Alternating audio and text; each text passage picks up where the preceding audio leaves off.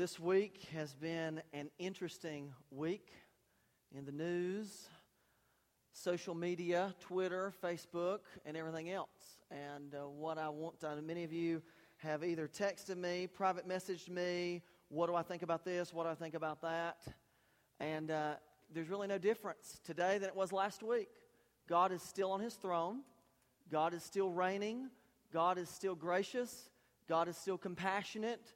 Um, the only difference is now that a population now has the right and the freedom to marry who they want in this country.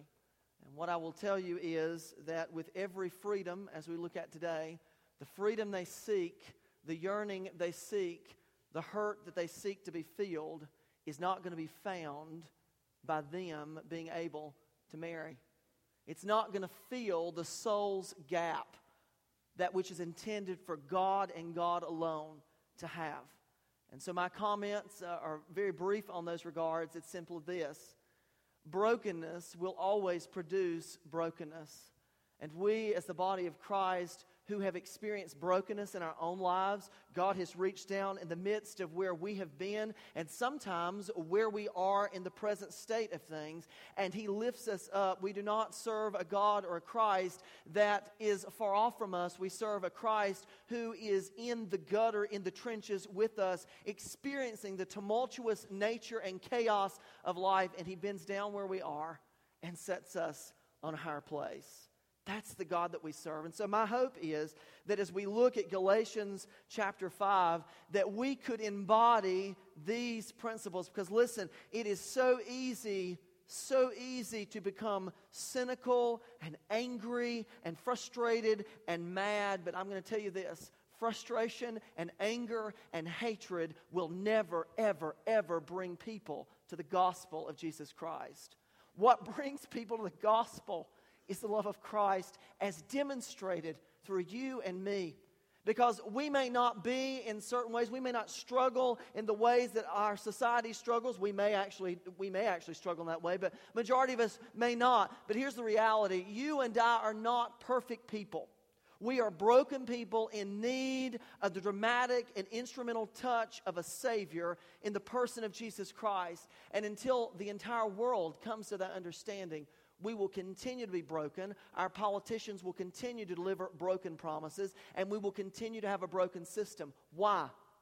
Because our government was never intended, God's intention was never that the United States would be a demonstration of the kingdom of God. It's His kingdom for His glory. So don't put your faith and trust in government, injustices, or anyone else. Put your faith, hope, and trust in the person of Jesus Christ. He is the one that will never fail you, ever, ever, ever. So, as we look into God's Word today in Galatians chapter 5, beginning in verse 13, I just I have simple points today, but ultimately, you and I are called, first and foremost, to freedom.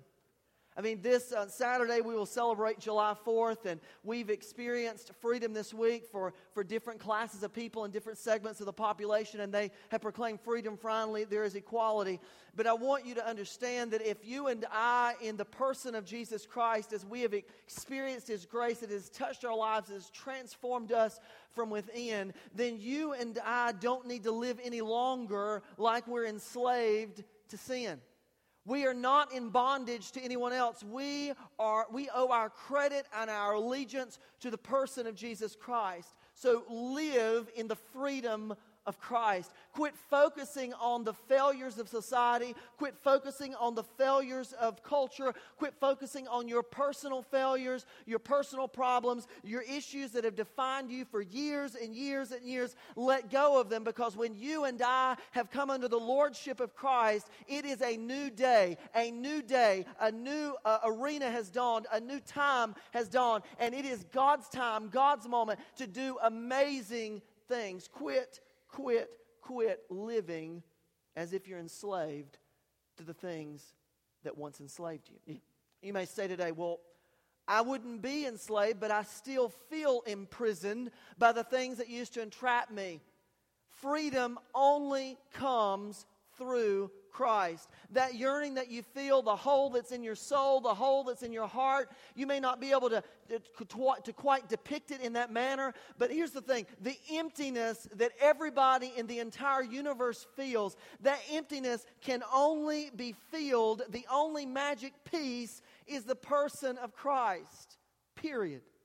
There is no other name by which you and I can find favor with God, to be in fellowship with God, and to be a part of God's kingdom. It is at the name of Jesus that we accept, that we believe, that we give our lives to. That means that He is the author of our motivations, that He is the one that we pursue with all that we are, and we use the freedom that we have gained through the person of Christ to advance His causes, to advance His kingdom to share his love and his compassion. We don't need to live like we're in bondage to the enemy because why? Satan is vanquished. Satan has no power, no dominion. The only power and dominion that Satan has in our lives is the power and dominion that we give to him.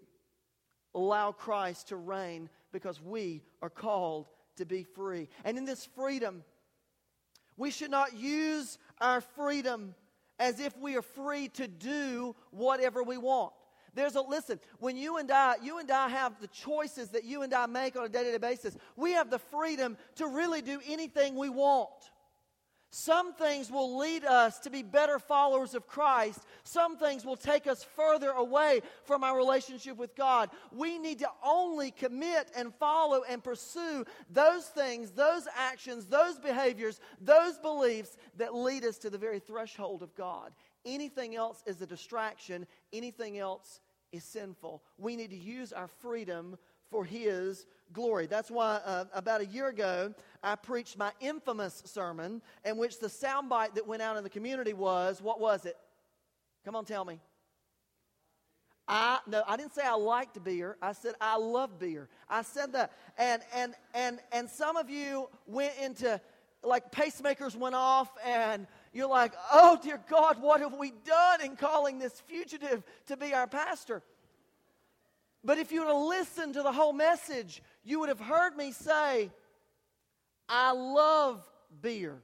It is permissible for me to drink beer because the Bible does not say you shall not drink. What the Bible says is two things you want to drink in moderation, and two, overall, the scripture at time and time again says, watch your behavior. Watch how you behave. Watch how you act. So there are things that I choose not to do, even though I enjoy doing them. And even though there's nothing technically wrong with them per se, I choose not to do them. Why? To advance God's cause and purposes in my life.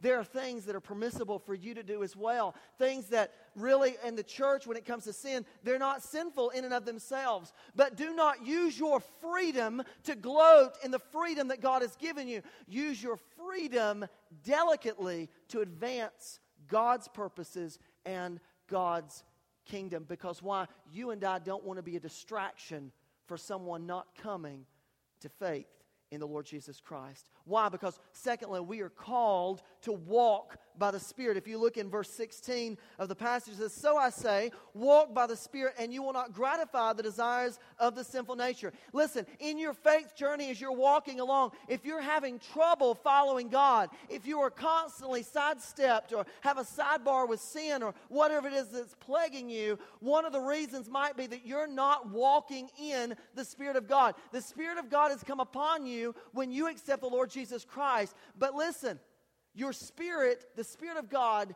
gives you freedom to choose to do what is right or to choose to do what is wrong. If you find that your life is full of problems and chaos and adversity, sometimes it's a result of us not walking in the Spirit. And I say sometimes Because sometimes there are trials and situations that you and I are going through, and we're very quick to attribute them to the enemy. But I want to submit to you that many of the trials of my own life that often I would attribute to the enemy were actually allowed. I was allowed to go through those experiences because God wanted to build my faith and my trust and my confidence in Him. Because it is on the days that you and I can't carry on, it is on the days that you and I can't make a decision, it is on the days when you and I are diminishing in our capacity capacity to be a follower of Christ, that that's when Christ shines more than anything else. God is in the business of giving us freedom. He's in the business of providing us freedom, not just so that we can do what we want, but so that we can advance His purposes. We're called to walk by the Spirit. And then finally, if you look in verse 22 of the passage, he says, But the fruit of the Spirit is love, joy, peace, patience, kindness, goodness, faithfulness, gentleness, and self control. And he says, Against these things there is no law. Now, preceding that passage, he talked about the acts of the sinful nature. Listen, we have no problem discussing the sinful nature.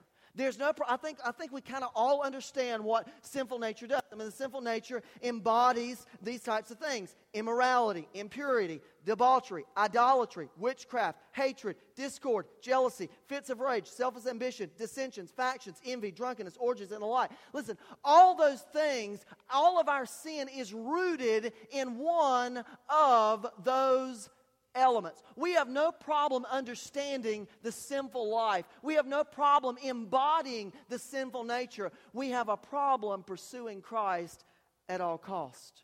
Now, we are called to bear the fruit of the Spirit. Notice it doesn't say fruits of the Spirit the fruit of the Spirit, you may say, Oh, well, I'm doing pretty good today. Uh, I'm, I'm kind of lovable. I've got some joy. I've got some peace. I'm a pretty patient person. Now, I'm not, you know, kindness. I don't know if I'm doing so hot on that. Gentle. I'm not really gentle. Maybe you said patience. I have a lot of self control. But I'm getting, I'm getting four of the eight, or five of the eight, or five of the seven, whatever it might be. Listen, you don't get to pick which fruit you want to embody. You embody the entire fruit. That's why it says fruit, not fruits. You don't get to choose which adjectives describe your life. You and I, as we embody Christ, as we have accepted Christ, we need to demonstrate love, joy, peace, patience, kindness, goodness, faithfulness, gentleness, and self control in every single interaction that we have. That's why we're ultimate failures.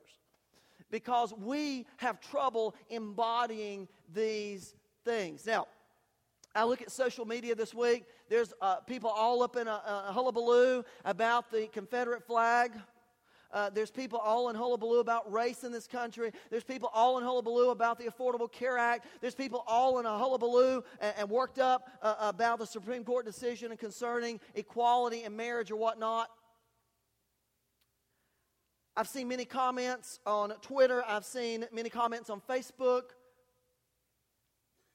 Instagram, etc. And the reality is that very few of them, very few of them, from a Christian perspective, are rooted in the fruit of the Spirit. They're not rooted in love, joy, peace, patience, kindness, goodness, faithfulness, gentleness, and self control. But they're rooted in what is preceding in the law of the sinful nature. Now, some of you will go out of here today and say, I don't, I don't like that message today. He's being too light on the wickedness of this world.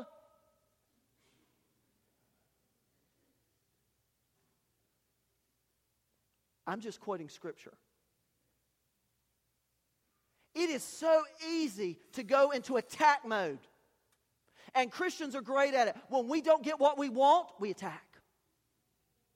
I mean, you say, I, I don't believe that. Let me tell you something. We can have a lunch here downstairs, and we've got 55 pieces of uh, fried chicken, and the 56th person comes up. We will have a fight when that chicken is not, when there's a piece of chicken not left for somebody. I mean, thank God that Jesus had fried chicken at the Last Supper. Lest there have been more than one person to betray him. Now, you see, some of you are so biblically illiterate, you're turning over in the New Testament and see where it says fried chicken.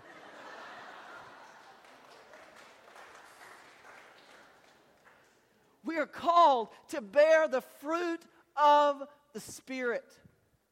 I have many friends of mine, and many of you have friends of yours that are gay, that are in relationships.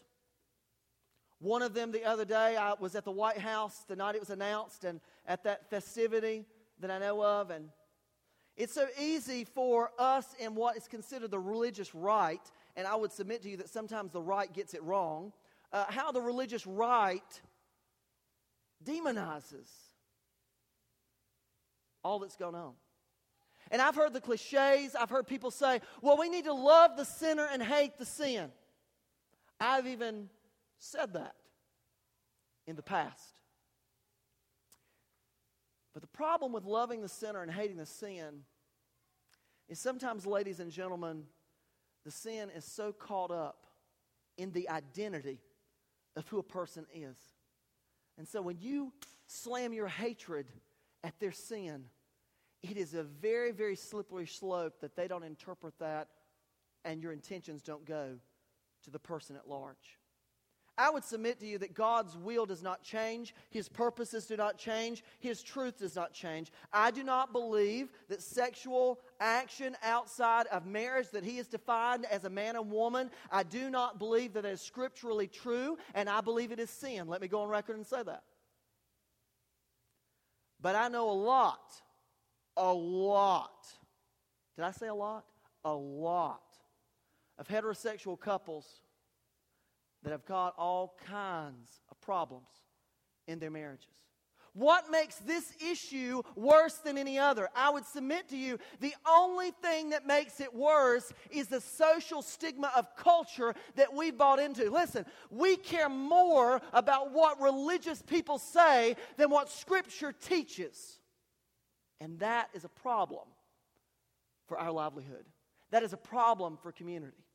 Because as much, listen, as much as we want to reign true and as much as we want to stand for truth, listen, standing for truth does not mean that you and I get a pass or have the freedom to hate those that choose to oppose God and oppose His way and oppose His definition of marriage.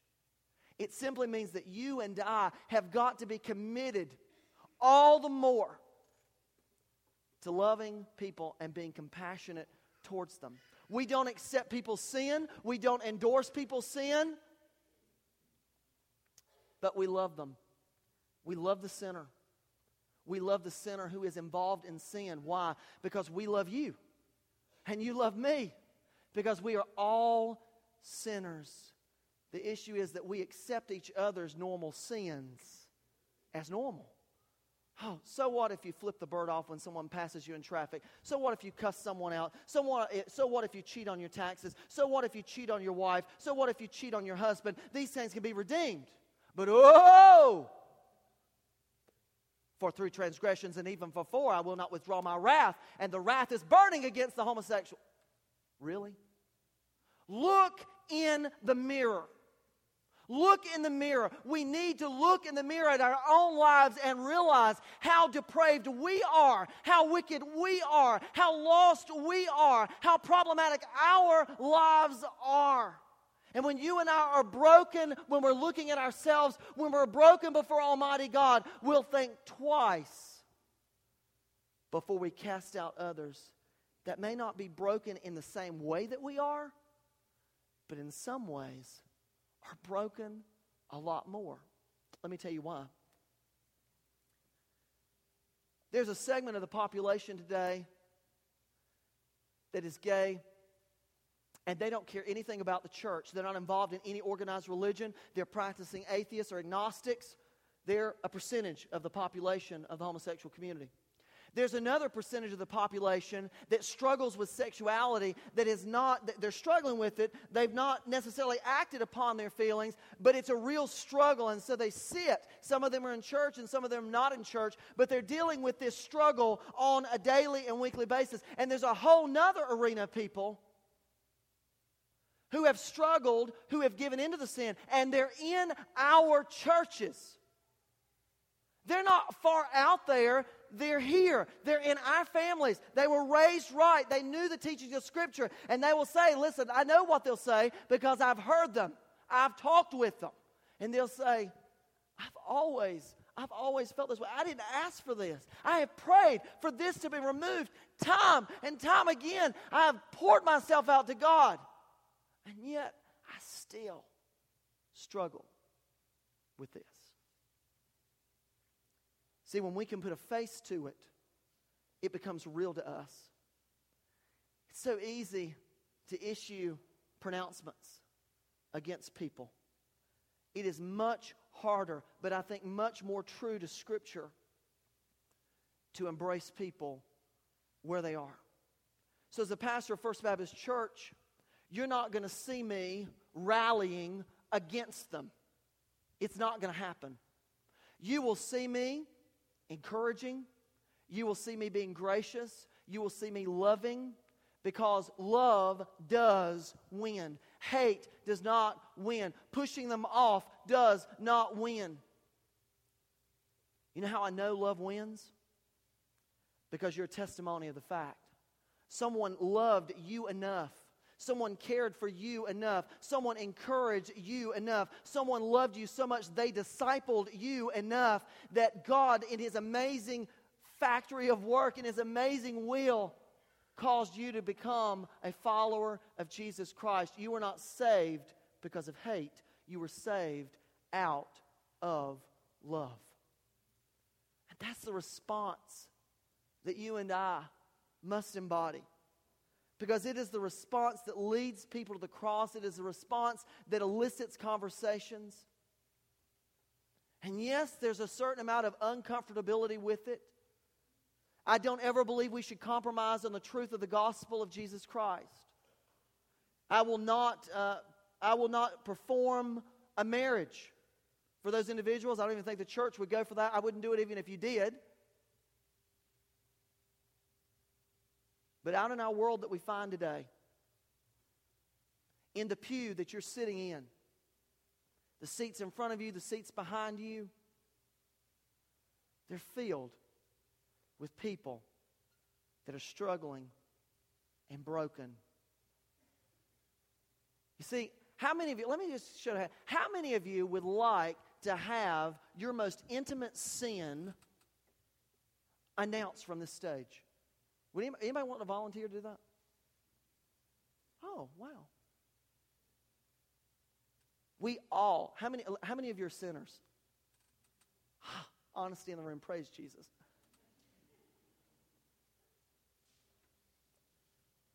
You've got sin, and I've got sin, and they have sin.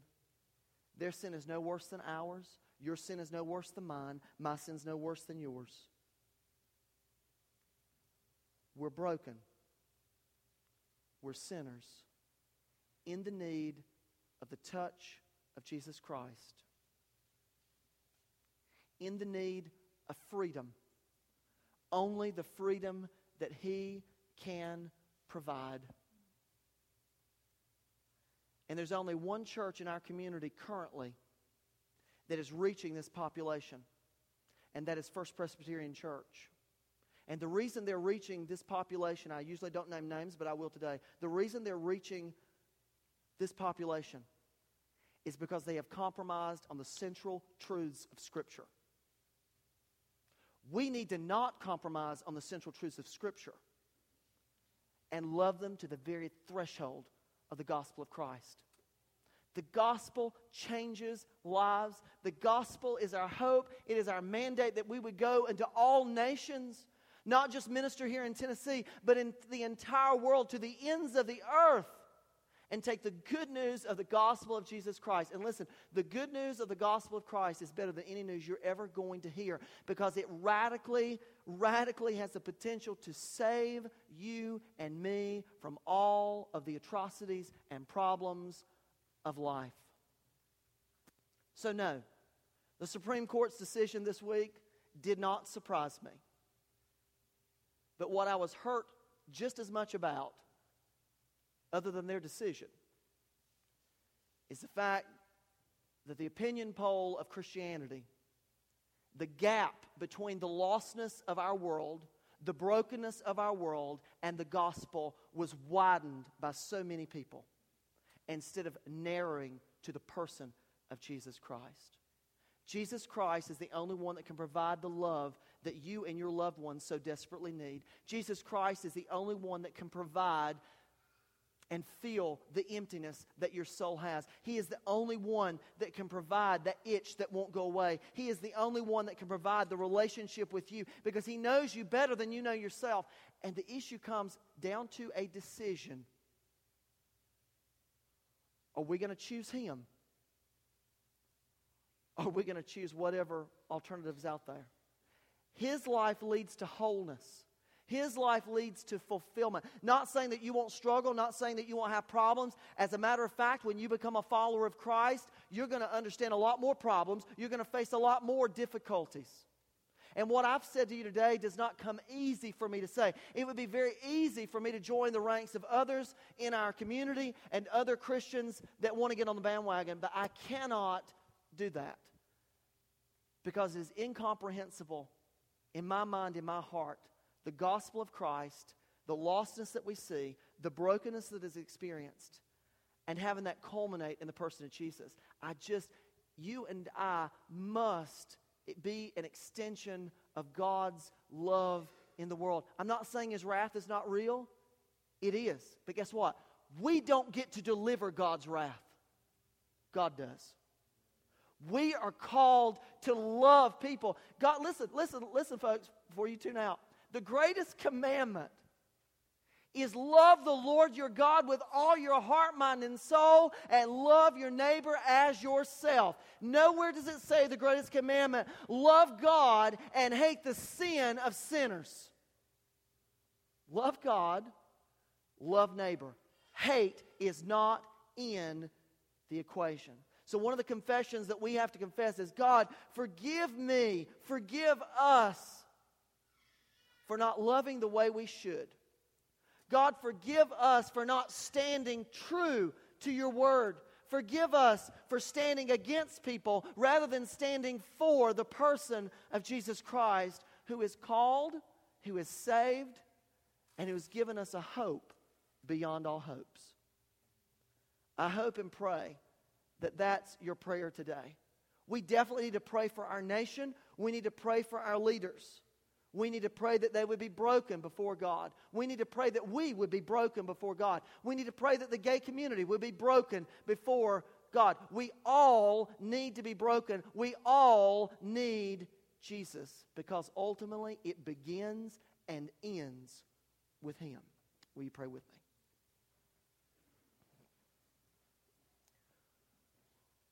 God, with heavy hearts, we come to you today. Many in this room who have family members or friends who've been caught up in this whole cultural phenomenon, whether it be curiosity, whether it be an attitude, whether it be an expressed behavior, it makes no difference. Families are on the brink of brokenness, people are hurting. And God, your love should be an ever present help in time of trouble.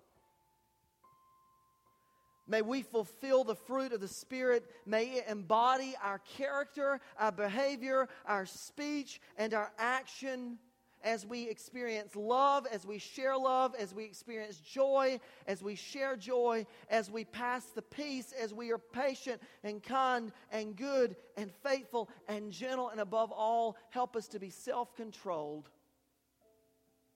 we seek to advance your kingdom, one life at a time. God, everything that you've created is good. All the lost people in this world are good because you created them. You have a purpose for them. Help us not to write them off saying that there is no hope, but help us take help us to take the hope to them. May we be an encouragement. May we speak your truth without compromising on the gospel of Jesus Christ, loving people to the very threshold of the cross. May we stand for Christ, for Him alone, being uncompromising in our allegiance, uncompromising in our compassion. May we give out love as we have received love. May we be dispensers of God's grace just as we have received grace because the Bible teaches that His grace is sufficient for us. Help us to be free.